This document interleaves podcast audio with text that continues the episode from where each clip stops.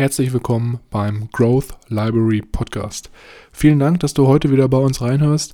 Bevor wir jedoch mit der Episode starten, wollte ich dich nochmal ganz kurz darauf hinweisen, dass wir in der Podcast-Beschreibung einen Timestamp eingetragen haben, falls du unseren Smalltalk am Anfang überspringen möchtest, um dann direkt mit der Buchbesprechung zu starten. Ich wünsche dir ganz viel Spaß und ich würde sagen, wir hören uns gleich nach dem Intro.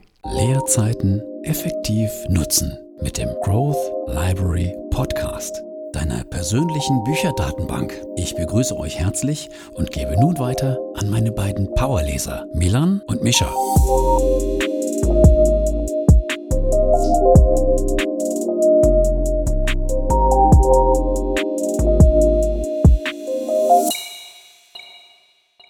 Herzlich willkommen, wie immer, auch nochmal von meiner Seite hier beim Growth Library Podcast. Mein Name ist Milan und ich bin heute natürlich hier nicht alleine, sondern wie immer mit meinem Bruder. Mischa, hallo und herzlich willkommen. Natürlich auch wie immer von meiner Seite. Es ist mittlerweile schon ein historisches Ereignis hier, meiner Meinung nach, dass wir nach so langer Pause jetzt wieder regelmäßig aufnehmen. Also für mich ist es auch schon so ein bisschen ungewohnt. Ich muss mich erstmal wieder hier in das ganze technische Setup reinfinden. Aber ja, ich bin auf jeden Fall excited. Ja, das Leben ist dazwischen gekommen und die Sommerpause, die wir quasi hier eingeworfen haben, die kam auch total geplant und überhaupt nicht zwischen zwei Büchern. Ähm, das war natürlich alles so gewollt. Nichtsdestotrotz ist es äh, ist schön, wieder hier zu sein mit dir und äh, das nächste oder den letzten Teil unseres Buches, das wir ähm, noch besprechen müssen, letztendlich zu vollenden.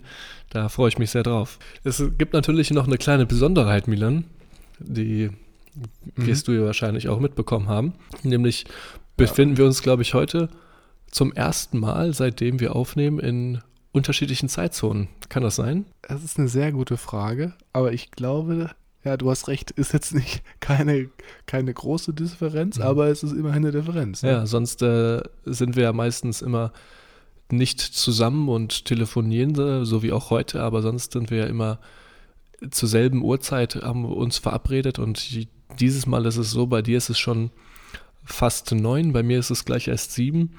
Ich bin nämlich mhm. äh, in Island und im schönen Reykjavik. Ja, auf Island kann auf, man ja sogar sagen. Genau, auf Island. Und äh, ja. ich äh, bin gestern umgezogen in ein wunderschönes Apartment, in, in, dem du mich ja dann auch für einen längeren Zeitraum besuchst und mit mir lebst. Da freue ich mich sehr drauf. Genau. Und heute Morgen habe ich äh, schon einen unglaublich schönen Moment gehabt. Ich glaube, das wird dir sehr gut gefallen. Ich glaube, das Apartment auch hier, alles, das wird dir sehr gut gefallen. Ich habe morgens schön entspannt, bin ich aufgestanden, habe mir einen Kaffee gemacht und habe schön aus dem Fenster. Ja, stopp. Ja. Seit wann trinkst du Kaffee? Ja. Das ist für mich ganz neu. Richtig, das ist äh, tatsächlich eine eine Neuheit, aber es stand hier diese schöne Kaffeemaschine. Es ist, sind diese, äh, ich, diese Kaffeemaschinen, wo man links so Wasser reinfüllt, das verdampft dann und es gibt dann so eine Wasserbrücke in den Kaffeefilter, das dann durchtropft und unten dann quasi aufbereitet und äh, aufgewärmt wird. Und diese Kaffeemaschinen, okay. die finde ich echt ganz schick. Und äh, ja, da habe ich mich hinreißen lassen tatsächlich heute Morgen und dachte mir, mhm. ach, was soll's da?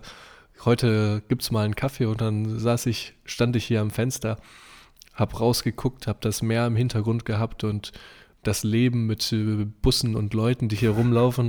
Äh, da habe ich mir gedacht, ach ja, das wird dem Milan gut gefallen, hier am Fenster zu stehen mit dem Morgenkaffee und die Leute zu beobachten.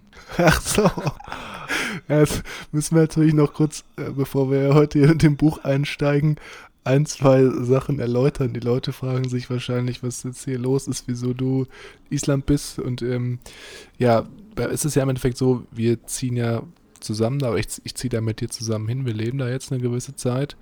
Und ja, mit dem, mit dem Leute beobachten, da ist es ja so, dass du dich in der Regel immer eigentlich darüber ja mokierst oder beschwerst, wenn ich Leute beobachte, weil ich ja auch so eine, wie soll man das beschreiben? Ich, man könnte das eigentlich so als Hobby bezeichnen ja. von mir. Ich mache das ja. Und du bist ja auch ein, unbewusst. ein wachsamer Mensch. Genau, ich bin wach, ein wachsamer Nachbar. Genau. Ja, du wärst dann einer von den Nachbarn später, wenn du alt bist, die alles mitbekommen in der Nachbarschaft. genau, ich bin, ich bin dann der Nachbar, der immer im Wohnzimmer den Sessel genau neben den Vorhang stellt, damit er auch direkt immer sieht, wenn neue Leute die Einfahrt hochfahren. Ja. Ach, die Schmitz, die haben schon wieder was bestellt.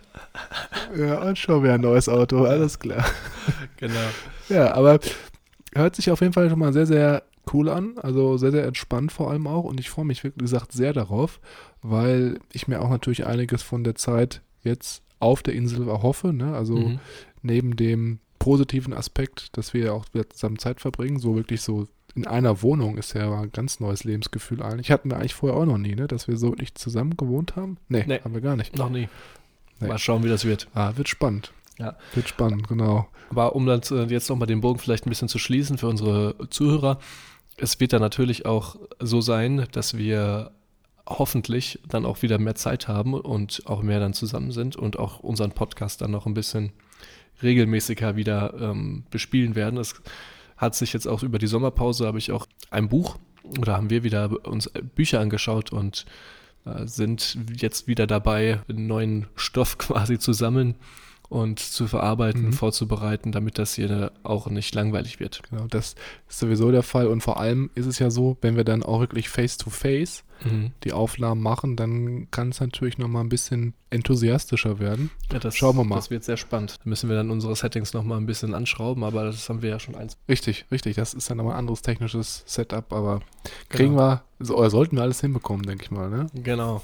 Bevor wir jetzt mit dem Buchinhalt direkt einsteigen, Nochmal der kleine Recap hier. Wir besprechen heute den letzten Teil von dem Buch Factfulness. Wir besprechen wie immer nicht den kompletten Inhalt des Buchs, sondern nur die Sachen, die wir wirklich interessant und nennenswert fanden. Und wenn ihr den ersten und den zweiten Teil noch nicht gehört habt, wäre es vielleicht sinnvoll, da äh, anzufangen und sich nochmal reinzuschauen. Als kleiner Mini-Recap nochmal, weil es ja schon eine Weile her war. Das Buch Factfulness hat insgesamt zehn Gründe, die uns aufzeigt, wie die Welt in unseren Augen quasi wiedergespiegelt wird, wie wir sie in den Medien wiedergespiegelt sind und was damit falsch ist, wo man darauf achten sollte und was man sich ja im Auge äh, behalten sollte, wenn man über den Weltfortschritt und den Fortschritt an sich spricht, um da auch wirklich ein vernünftiges Bild von der Welt zu haben und kein ja, super dramatisches Bild, wie es manchmal in den Medien ist. Der letzte Teil der letzten Episode ging unter anderem um den Instinkt der Angst, den Instinkt der Größe und der Generalisierungsinstinkt. Und heute besprechen wir die letzten vier Instinkte. Und ja, ich würde sagen, wir fangen hier direkt an, oder Milan? Genau, dann würde ich sagen, starten wir direkt, weil wir ja gesagt, heute ja vier verschiedene Instinkte haben, die wir nochmal hier genau analysieren und äh, näher beleuchten. Und zwar der erste Instinkt, den wir uns heute anschauen wollen, ist der nämlich der Instinkt des Schicksals. Und hier geht es vor allem darum, dass Menschen heutzutage oder jeder eigentlich in unserer Gesellschaft dazu neigt, dass bestehende Charaktereigenschaften von Menschen, Ländern, Religionen oder Kulturen bestimmen, wie das Schicksal eben von diesen Gruppierungen sich entwickeln soll. Also dass man da sozusagen ein Status quo festlegt und dieser auch bestehen bleibt und sich niemals ändern wird. Und das ist so ein bisschen auch umgangssprachlich könnte man es vielleicht so als altbacken denken oder vielleicht als ähm, ja, starre Meinung über etwas bezeichnen, die man hat und die man nicht mehr loslassen will und man so auch dann in die Zukunft projiziert. Und hier in dem Buch geht es dann im Endeffekt um eine sehr, sehr entspannte Einleitung. Und zwar ist es nämlich so, dass Hans Rosling damals, als er noch gelebt hat, an einem Vortrag teilgenommen hat. Da ging es vor allem darum, um Kapitalanleger von Investitionsmöglichkeiten eben im Raum Afrika zu überzeugen und einfach nochmal hier einfach die strukturellen Wandel in Afrika aufzuzeigen, wie das Land sich eben dem Fortschritt verschrieben hat und nicht eben an diesem ja, Entwicklungsland-Status festgehalten werden sollte. Und ja, er hat eben den Vortrag vorgetragen und am Ende kam dann eben ein älterer Herr zu ihm auf die Bühne und ähm, hat dann einfach gesagt, es war ein schöner Vortrag von Ihnen, aber es wird sich alles so verhalten, wie es aktuell ist. der ganze Kontinent Afrika hat keine Chance oder Möglichkeit, sich weiterzuentwickeln oder wird in diesem Status quo des Entwicklungslandes stehen bleiben. Und ähm, seiner Meinung nach gab es da keine Möglichkeit, dass irgendwie ein Fortschritt ja, abzuzeichnen war. Und was das Problem eigentlich hierbei ist, oder allgemein an diesem Instinkt des Schicksals, dass es meistens immer sehr aufgrund eines Bauchgefühls ausgelegt ist und man so von Meinungen anderer Seiten oder externer Seiten sich beeinflussen lässt und hier einfach dann sagt, ja, das bleibt so, das wird so und wird sich auch nicht mehr ändern. Ne, also da gibt es ja, glaube ich, zahlreiche Beispiele, wo Menschen oder vielleicht auch Personen aus eurem oder deinem Umkreis ja so im Status quo festhalten. Also Mischa, mir, mir fallen hier zahlreiche Beispiele von diversen Diskussionen oder Familiendiskussionen, ähm, mhm. ja, so bei unseren Großeltern ein oder auch, ähm, ja, beim, beim Familienessen. Also da kann man schon sehr gut sehen, wenn Leute gerade dieses, diesen Instinkt des Schicksals verinnerlicht haben und ja, einfach prophezeien, dass manche Sachen immer so sind und sich nie ändern werden. Ja, das äh, stimmt. Da würde mir auch die eine oder andere Situation einfallen. Für mich ist es eigentlich auch hier so der Hauptpunkt, den ich mitgenommen habe, dass auch wenn es langsamer Wandel ist, es trotzdem ein Wandel ist. Und ich glaube, das ist ja auch in dem Buch, was wir hier davor besprochen haben, Atomic Habits, auch sehr klar rausgekommen. Da gab es ja auch ein Kapitel, wenn ich mich nicht komplett irre, in dem es dann auch darum ging, dass kleine Veränderungen und gerade die kleinen Sachen, die man macht und äh, mit denen man quasi dann Gewohnheiten aufbaut, auch dazu beitragen, dass man sich verbessert und dass es, äh, man eine bessere, ein, eine bessere Umwelt schafft und ein, ein besseres, äh, ja, sich, sich etwas verbessert täglich. Mhm, genau. Ja, und das ist auch so ein bisschen was, was ich gleich nochmal hier auch anprangern möchte, dass man das eben nochmal sich verinnerlichen sollte, gerade mhm. bei diesem Instinkt des Schicksals. Gerade in Afrika ist es nämlich so, dass es tatsächlich viele Regionen gibt, die eben sich ständig weiterentwickeln und auch schon sehr fortschrittlich unterwegs sind.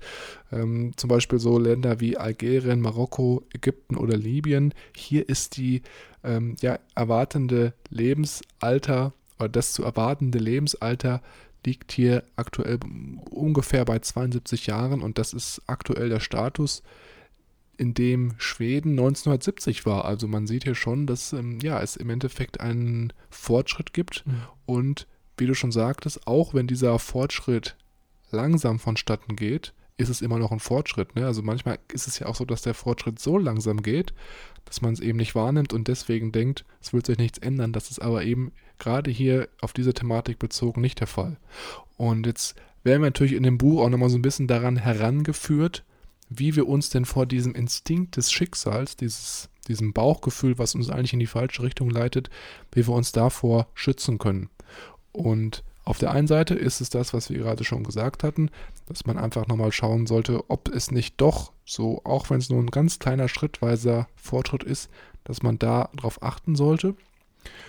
Auf der anderen Seite sollte man auch schauen, dass man sein Wissen über verschiedenste Themengebiete immer wieder auf dem neuesten Stand halten sollte, weil es eben sein kann, dass sich Dinge ändern und wenn du da halt dein Wissen dann nicht aktualisierst und die neuen Einsichten über verschiedene Themengebiete dir aneignest, du eben auf dem alten Status hängen bleibst. Dann der dritte Punkt, ganz, ganz lustig, oder was heißt ganz lustig, ist jetzt auch ein bisschen übertrieben. So lustig fand ich es jetzt auch nicht. Aber äh, man sollte zu, mit seinen Großeltern sich unterhalten und einfach nochmal schauen, wie sich zum Beispiel auch Sachen, die eigentlich für damals in der Vergangenheit, als unsere Großeltern halt jung waren, wie sich da Sachen verändert haben, von denen man damals dachte, dass diese eigentlich fix sind und keine Veränderung hervorrufen. Zum Abschluss sollte man einfach nochmal sich verinnerlichen, dass es immer Wandel gibt, Wandel immer stattfindet und eigentlich dieser Status quo, der fix ist, gerade auch in Kulturen ähm, und Ländern und Menschen allgemein, dass der eigentlich nie existieren kann, sondern dass es immer eine Veränderung vorhanden ist. Ja, wenn man, äh, wenn du dich nicht mitwandelst, stirbst du irgendwie so ähnlich hieß doch mal so, ging doch mal ein Sprichwort. Das finde ich. Ja, kann, kann, gut sein. Sagt mir aus dem Stegreif jetzt nichts, aber ja, ich unterschreibe das einfach mal hier blind. Sehr gut. Dein Vertrauen habe ich schon mal gewonnen. Das finde ich äh, sehr schön abgerundet. Das Kapitel ist gar nicht so unglaublich riesig und das ja, verliert man vielleicht im Alltag schnell mal aus den Augen. Deswegen ist es ganz gut, sich das nochmal wieder zu rufen und das Ganze bewusst mhm. auf dem Radar zu haben. Das ist nämlich ähnlich wie bei unserem nächsten Kapitel. Und hier geht es nämlich um die einzelne Perspektive, der Instinkt der einzelnen Perspektive. Und grob zusammengefasst quasi in zwei Sätzen äh, würde ich das Kapitel einfach mit, sobald du vor irgendwelchen Problemen oder vor irgendwelchen Aufgaben stehst, die du bewältigen musst, versuche mehrere Perspektiven einzunehmen und das Ganze aus mehreren Blickwinkeln zu betrachten. Und dadurch quasi ein größeres, das größere Bild zu sehen und ein besseres Gefühl für die Situation zu bekommen und ja, dadurch quasi Fehler zu vermeiden und ähm, eher eine günstige Lösung zu finden, die allen Beteiligten gut in die Karten spielt. Und mhm. das ist tatsächlich ein Punkt, bei dem man sagen würde, ja, das ist schon, also jeder normaler Mensch würde ich sagen, würde sagen, ja, das ist absolut richtig. Man sollte das äh, nicht aus einer starren Perspektive betrachten, aber wie bei dem davor besprochenen, ja, mit dem Instinkt der Bestimmung, verliert man das vielleicht schnell mal aus den Augen. Gerade wenn man eine neue Fertigkeit oder eine neue Fähigkeit erlangt und eine gewisse Art von Problemen lösen kann oder gelernt hat, neu lö zu lösen, kommt das schöne Hammer- und Nagelprinzip. Auf einmal sieht alles aus wie der Nagel. Du hast gerade den Hammer in die Hand bekommen und es wird alles quasi reingenagelt mit dem Hammer. Ähm, das ist die schöne Analogie vom Hammer und Nagel hier. Und das Ganze bezieht sich auch hier auf unsere Weltanschauung, wenn wir quasi jeden Tag den TikTok-Algorithmus befüttern mit, äh, wir müssen jetzt die Welt retten und mit linken Demos oder andersrum, wir, die Welt ist kurz vorm Untergang, äh, wir müssen total uns rechts aufstellen oder so, mhm. dann sieht man auch irgendwann nur noch ähnliche Werbung für das, was man jeweils sieht. Und da einfach ein Gefühl zu haben oder zu wissen, auch das, was man online macht, mit Cookies und mit Likes und allem, was man da abgibt, die Algorithmen von allen möglichen Webseiten und Plattformen wollen einem natürlich das auch zeigen, was man in der Vergangenheit geliked hat. So funktioniert das leider. Und sich da bewusst zu sein, dass halt nicht alles nur eine Perspektive hat, sondern das Leben vielseitig und ähm, mehrere Blinkwinkel auf das ganze Geschehen hat. Ja, ich hatte das auch in dem Kapitel nochmal so wahrgenommen. Also erstmal vorab zu dem Thema mit Social Media ist es sowieso, glaube ich, sehr schwierig, weil, wie du schon sagtest, Sichtweisen dadurch ja eigentlich eher verstärkt werden und gerade dieser Effekt hier dieser einzigen Perspektive noch weiter verstärkt wird, anstatt dann nochmal wirklich andere Perspektiven ähm, ja einem aufgezeigt werden, weil man ja immer auch, wie gesagt, wie du schon sagtest, immer das angezeigt bekommt oder mehr von dem angezeigt bekommt, was man eben für richtig erachtet. Und ja, so wie ich das hier auch nochmal wahrgenommen habe, ging es hier auch vor allem darum, dass diese einzige Perspektive, die man dann hat, hier in diesem Instinkt, dass diese häufig auch dazu führt, dass man denkt, dass Probleme, die man hat, immer nur eine Ursache haben. Ne? Und das natürlich schon sehr, sehr versimpelt und auch eigentlich falsch.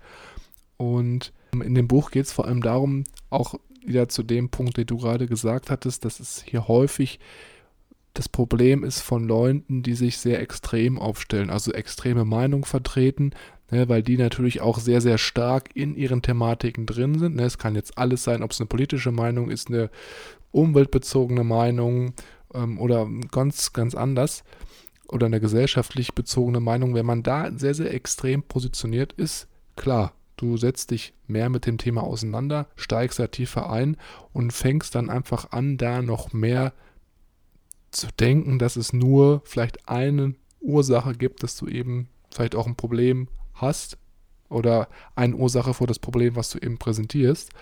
Und das kann natürlich dann problematisch werden, weil meistens die Welt nicht so funktioniert und Probleme mehrere Ursachen haben und du da auch verschiedene Sichtweisen eben annehmen solltest. Um das Ganze dann auch ein ähm, bisschen zu bewahren und wie man das Ganze kontrolliert, gibt es auch hier wieder Tipps und Tricks ähm, und Trick, Trick, Trick, Trick, Trips und Track gibt es auch hier wieder. Und unter anderem hat man zum Beispiel hier den Tipp, dass man seine Ideen testen sollte. Sprich, versuch nicht immer nur für deine Lieblingsidee äh, die besten Szenarien rauszusuchen, sondern akzeptiere vielleicht auch und schau auch in Worst-Case-Szenarien, wie das Ganze sich verhält und geh nicht immer nur in eine Richtung und sammle immer nicht nur Positives, sondern schau auch vielleicht, was etwas ja, fehlerhaft, äh, etwas kompliziertere werden könnte. Hab dir immer im Kopf, sei ein bisschen demütig, dass du auch nur limitiertes Wissen hast, eine limitierte Expertise und nicht alles weißt. Und das ist ja auch in Ordnung. Dafür äh, gibt es ja auch andere Menschen, mit denen man sich austauschen kann. Und gemeinsam kann man dann ja äh, die Welt erkunden und äh, einen Mastermind bilden. Wie mhm. auch schon angesagt, das Hammer- und Nagelbeispiel, sei dir einfach bewusst, dass es nicht ein Tool gibt, das für alles gut ist. Es gibt tu gewisse Tools, die sind für gewisse Bereiche sehr gut, aber es gibt nicht die eine Allzweckwaffe. Bewahre Vorsicht, aber verlange auch immer Zahlen. Zahlen sind nicht die Lösung, aber Zahlen, also wissenschaftliche Daten, wissenschaftliche Belegungen können gewisse Sachen unterstützen, aber die Welt besteht auch nicht nur aus Zahlen. Und bewahre dich vor simplen Ideen und simplen Lösungen. Es muss nicht immer alles simpel sein. Komplexität hat auch seine Vorzüge und ist auch in der Natur und in der Welt berechtigt da und hat auch seinen Grund. Und vielleicht ist es manchmal leichter, eine komplexere Idee anzunehmen, als immer nur eine simple Lösung zu suchen. Genau, zu dem Punkt mit dem Hammer und dem Nagel, also mit dem Werkzeugkasten, da wollte er, glaube ich, auch nochmal verdeutlichen, dass eben für ein Problem oder eine Perspektive es nicht immer eine Lösung gibt oder einen Schuldigen, sondern wie beim Werkzeugkasten auch verschiedene Sachen, die eben zu diesem Problem führen können, dass man da einfach sich der Variation bewusst ist. Ja, ja, perfekt. Dann würde ich sagen, machen wir direkt weiter und starten hier in den dritten Instinkt. Und der dritte Instinkt ist nämlich der Instinkt der Schuldzuweisung. Ja, das schließt so ein bisschen jetzt mit dem Instinkt der einzigen Perspektive überein. Ich habe das Gefühl, auch die letzten drei, die überschneiden sich so ein bisschen oder gehen aneinander über. Und ja, der Instinkt der Schuldzuweisung ist eigentlich relativ kurz und knapp zusammengefasst, sagt eigentlich aus, dass wir dazu tendieren, immer einen klaren und simplen Grund zu finden, warum etwas Schlimmes passiert ist. Und das ist eigentlich auch so ein bisschen was, was natürlich zu uns kommt. Also da sind wir auch so als Menschen, glaube ich, ähm, ja, evolutionstechnisch darauf gepolt, relativ schnell herauszufinden, was der Schuldige oder wer oder wie das Schuldige etwas von einem Problem oder von einem, von einer Aktion oder einem Geschehen vielmehr ist. Und gerade wenn etwas dann schief geht, dann geht es relativ schnell bei uns und unterbewusst finden wir relativ schnell einen Schuldigen. Und es kann ist in der Regel dann eine Person oder aber auch eine Vereinigung oder eine Organisation. Ne? Da gibt es ja im Endeffekt verschiedenste Möglichkeiten, wie man jetzt einen Schuldigen definiert. Aber wenn man es runterbricht, dann ist es natürlich in der Regel dann häufig eine Person oder auch ein System oder eine Regulierung, die eben zu einem Problem führt. Was mir hier sehr gut gefallen hat in dem Kapitel waren sogar zwei Geschichten, an die ich mich noch äh, ganz gut erinnern kann. Das eine war äh, mit der Überschrift betitelt Lass uns Oma verprügeln. Und stimmt. das war, fand ich ganz gut, dass diesen, ja, diesen Blame-Instinkt, wie es ja hier auf dem Englischen betitelt ist, ganz gut, äh, ganz gut fertiggebracht. Und zwar wird hier gesagt, ja. dass große pharmazeutische Unternehmen ja sehr wenig wissenschaftliche Arbeit leisten an Krankheiten mhm. wie Malaria, die wirklich die, ja, oder den, bis jetzt noch den ärmsten, den ärmeren Teil der Welt eher betreffen. Warum die da nichts machen. Und wenn man da jetzt quasi mit mhm. dem Finger äh, mit dem Zeigefinger drauf losgehen würde, würde man sagen, okay, es sind die Unternehmen. Und dann überlegt man kurz, wer ist in diesen Unternehmen verantwortlich für solche Entscheidungen und sagt, sieht man, kommt man schnell mit dem Zeigefinger auf den CEO. Es ist der CEO, der Schuld hat. Aber der CEO hat ja auch Leute, die hinter ihm stehen oder die er zufriedenstellen muss. Das ist das Board. Wenn man dann weiterschaut, wer wird eigentlich, wer steuert das Board? Ah, sind die, sind die Shareholder, also alle Leute, die da mit beteiligt sind und zum Beispiel Aktienanteile von dem Unternehmen haben, weil letztendlich die ja auch ihr Geld quasi in das Unternehmen investieren und davon was haben wollen. Und wer hat große Aktienanteile in solchen Unternehmen? Wenn man sich das anschaut, wer die größten Anteile hat, sind das die Rentenfonds, also die Kapitalanlagen, die dazu dienen, Rentenbeträge zu zahlen. Und das ist dann halt unter anderem halt auch unsere Oma. Sprich, wir müssten hier zur Oma gehen und der mal ordentlich einen auf 12 geben, wenn man die, ja. dieses Spiel durchführt. Also eigentlich ist die Ursprungsidee ja, wieso Krankheiten, die noch einen großen Teil der Bevölkerung existieren, wieso diese nicht be bekämpft werden. Und ähm, gerade in dieser Kette, die du jetzt gerade aufgeschlüsselt hast, ähm, wenn man da jetzt einen Schuldigen suchen würde, dann landet man laut unserer Aufschlüsselung oder vor allem der Aufschlüsselung des Buches dann eben bei den Personen, die ähm, ja eben Renten beziehen, ne, weil das mhm. natürlich auch dann so die Leute sind, die dahinter stecken oder warum überhaupt in diese Firmen investiert wird. Und ja, das ist natürlich auch eine Art und Weise, Krankheiten zu bekämpfen, die eben im Endeffekt jetzt wirklich einen großen Teil der Weltbevölkerung beeinflussen und auch einen großen Teil der Weltbevölkerung eben das Leben nehmen. Und auch hier gibt es natürlich wieder Tipps und Tricks, die uns davor schützen sollen, gerade diesem Instinkt der Schuldzuweisung nicht zum Opfer zu fallen. Und ähm, erstmal ist es so, dass gerade wenn wir faktenbasiert handeln, dann ist es so, dass wir anerkennen sollten, dass es nicht immer einen Schuldigen gibt, gerade wenn jetzt Probleme präsent sind, dass es nicht immer einen Schuldigen oder eine schuldige Organisation gibt, sondern dass man da einfach schaut, dass man das Ganze ein bisschen breiter aufstellt. Und der erste Punkt ist, dass man für Ursachen oder dass man eher eine Ursachenforschung betreiben sollte, anstatt nach Schuldigen zu suchen. Ne, das heißt also, wenn jetzt etwas schief geht, dass man dann nicht schaut nach einer Person oder einem System, was ähm, sozusagen hier die Schuld hat, sondern einfach erstmal im ersten Schritt akzeptiert, dass immer was schief gehen kann und dann im nächsten Schritt schaut, welche Gegebenheiten eher dazu geführt haben, dass etwas schief geht und dann daran ansetzt und das ändert, anstatt eben die ganze Zeit jemanden ja die Schuld zuzuweisen, weil sagen wir mal ehrlich, das bringt im Endeffekt gar nichts. Ne? Also du verschwendest nur Energie, jemanden Schuld zuzuweisen und änderst eine Situation überhaupt nichts.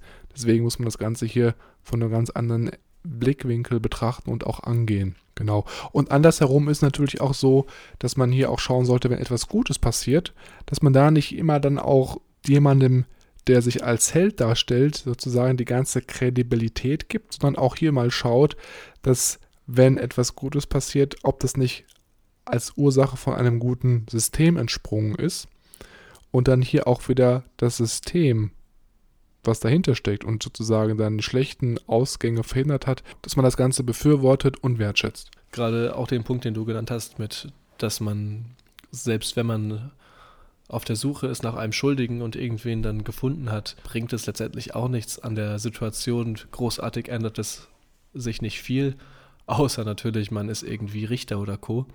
Äh, dann ja. sieht das natürlich ein bisschen anders das aus. Anderes. Genau. Aber das ist ja dann auch eher, glaube ich, der kleinere Teil der Bevölkerung, die das hier antrifft. Das letzte Kapitel, das wir uns hier angucken, ist der Instinkt der Dringlichkeit. Und ich glaube, Milan, äh, da kannst du mhm. eigentlich viel mehr zu erzählen, gerade als? Ähm, als BWL-Student und dann noch als, äh, also als abgeschlossener BWL-Student und als ähm, Media Marketing Masterstudent solltest du ja auch hier massive Beispiele kennen von großen Anzeigetafeln und wer kennt sie nicht, die schönen Pop-ups, wenn man im Internet auf irgendeiner mm, Webseite mm. ist und Angebote bekommt, noch zwei Stunden, noch 48 Stunden, doch dieses Angebot, jetzt zuschlagen, jetzt oder nie. Wir Mhm, haben mhm, 80 Prozent reduziert und das ist die Chance deines Lebens. Das solltest du auf gar keinen Fall vermissen. Aus der Marketing-Sichtweise Genau, aus der man Mar- genau. Aspekt der, Dringlichkeit nutzt, um jetzt den, den Sale abzukassieren und einfach den Sale zu erhöhen. Ja, Genau. okay. Da muss ich auch zu sagen, bin ich auch, glaube ich, schon ja, einmal mindestens, wahrscheinlich sogar noch öfters drauf reingefallen. Aber gerade dieser Instinkt oder dieser, dieser Effekt, der hier vorgerufen wird, ist, dass man dadurch natürlich mental erstmal so ein bisschen blockiert und wir so auch vielleicht auch so ein bisschen Angst haben, dass wir jetzt hier irgendwas verpassen und dass es uns eine unglaubliche Möglichkeit aus der Hand geht. Wir unter Druck stehen, unter Zeitdruck stehend und wir dann dumme Gedanken und dumme Entscheidungen treffen, die wir eigentlich rational so nicht treffen würden. Ich, ich muss da kurz was einbringen hier, weil es mir gerade wieder einfach eingefallen ist. Wer kennt es nicht, wenn man mal nach einem neuen Urlaubsziel schaut und vielleicht auch ein neues Hotel buchen will und dann die Anzeige natürlich aufploppt, Mhm. es schauen sich gerade noch 33.000 andere Leute Genau. in, diesem, in dieser Sekunde Ja. die, das Zimmer an und sei lieber Und sind schnell, nur weil zwei noch eins verfügbar Genau, ist. es sind nur noch ein, zwei Plätze verfügbar. Jetzt schnell zuschlagen. Jeder weiß natürlich eigentlich, dass es der größte Bluff ist, aber im Endeffekt lässt man sich dann doch so ein bisschen davon beeinflussen, oder? Ja, absolut. Und stattdessen sich dazu beeinflussen zu lassen, sollte man natürlich eher sich bewusst werden, dass man hier gerade bewusst versucht, einen davon zu stoppen, klar zu denken und auch äh, überlegt zu denken.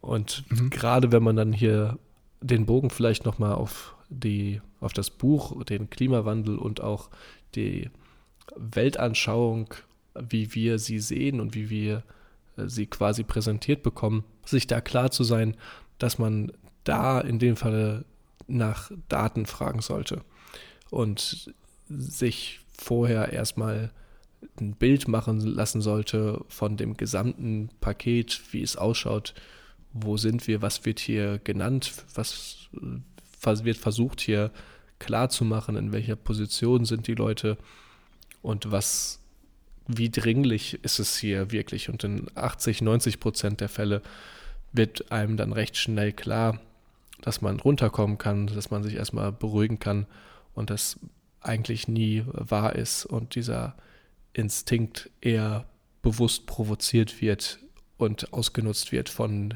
den Leuten, die ihn hervorheben. Genau, der Mensch neigt ja auch einfach dazu, gerade in Drucksituationen, wenn eine Dringlichkeit vorhanden ist, falsche Entscheidungen zu treffen. Das Beste, oder einer der aktuellsten Beispielszenarien ist ja auch irgendwo die Corona-Pandemie. Ne? Also Mhm. da war es ja auch häufig so, dass Gesundheitsministerien stark unter Druck geraten sind, keiner genau die Situation einschätzen konnte, keiner genau wusste, welche Maßnahmen wirklich helfen, welche nicht. Und hier natürlich auch definitiv viele Fehlentscheidungen getroffen wurden, viele richtige, aber auch viele Fehlentscheidungen.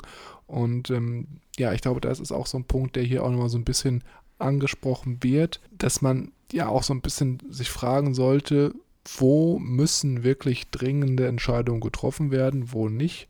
Und gerade wo jetzt vielleicht es nicht so dringlich ist, obwohl es uns dringlich vorkommt, da sollte man sich vielleicht nochmal zurücknehmen, die Daten wirklich in Ruhe analysieren und dann jetzt nicht auf Biegen und Brechen eine schnelle Entscheidung treffen, weil das eben eine sehr, sehr hohen Wahrscheinlichkeit eine Fehlentscheidung sein wird. Genau. Und von äh, dem Hans äh, Rössling, um das vielleicht jetzt nochmal ganz grob, grob anzuschneiden, es werden hier von ihm fünf globale Risiken genannt, die, über die wir uns quasi Gedanken machen sollten. Das ist lustigerweise, nicht lustigerweise, traurigerweise, auch hier eine globale Pandemie. Äh, Das Buch, müsste ich nachschauen, ist auf jeden Fall älter als die Covid-Pandemie, aber ich bin mir nicht hundertprozentig sicher aus welchem Jahr. Die Mhm. nächste, die zweite globale, das zweite globale Risiko ist ein finanzieller Kollaps.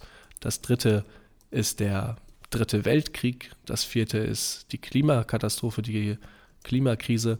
Und das fünfte große Risiko ist extreme Armut. Ich habe nochmal gerade nachgeschaut, das Buch ist 2018 erschienen, also hat er gerade jetzt die Corona-Pandemie schon als dringlichen Faktor vorausgesehen, ne, Mhm. gerade als etwas, wo wir uns dringend drüber Gedanken machen sollten, wenn sowas eintrifft, wie wir damit umgehen. Ist was definitiv wahrscheinlich nicht passiert, ne? sonst hätten Ja. wir da wahrscheinlich das Ganze auch ein bisschen schneller hinter uns gebracht.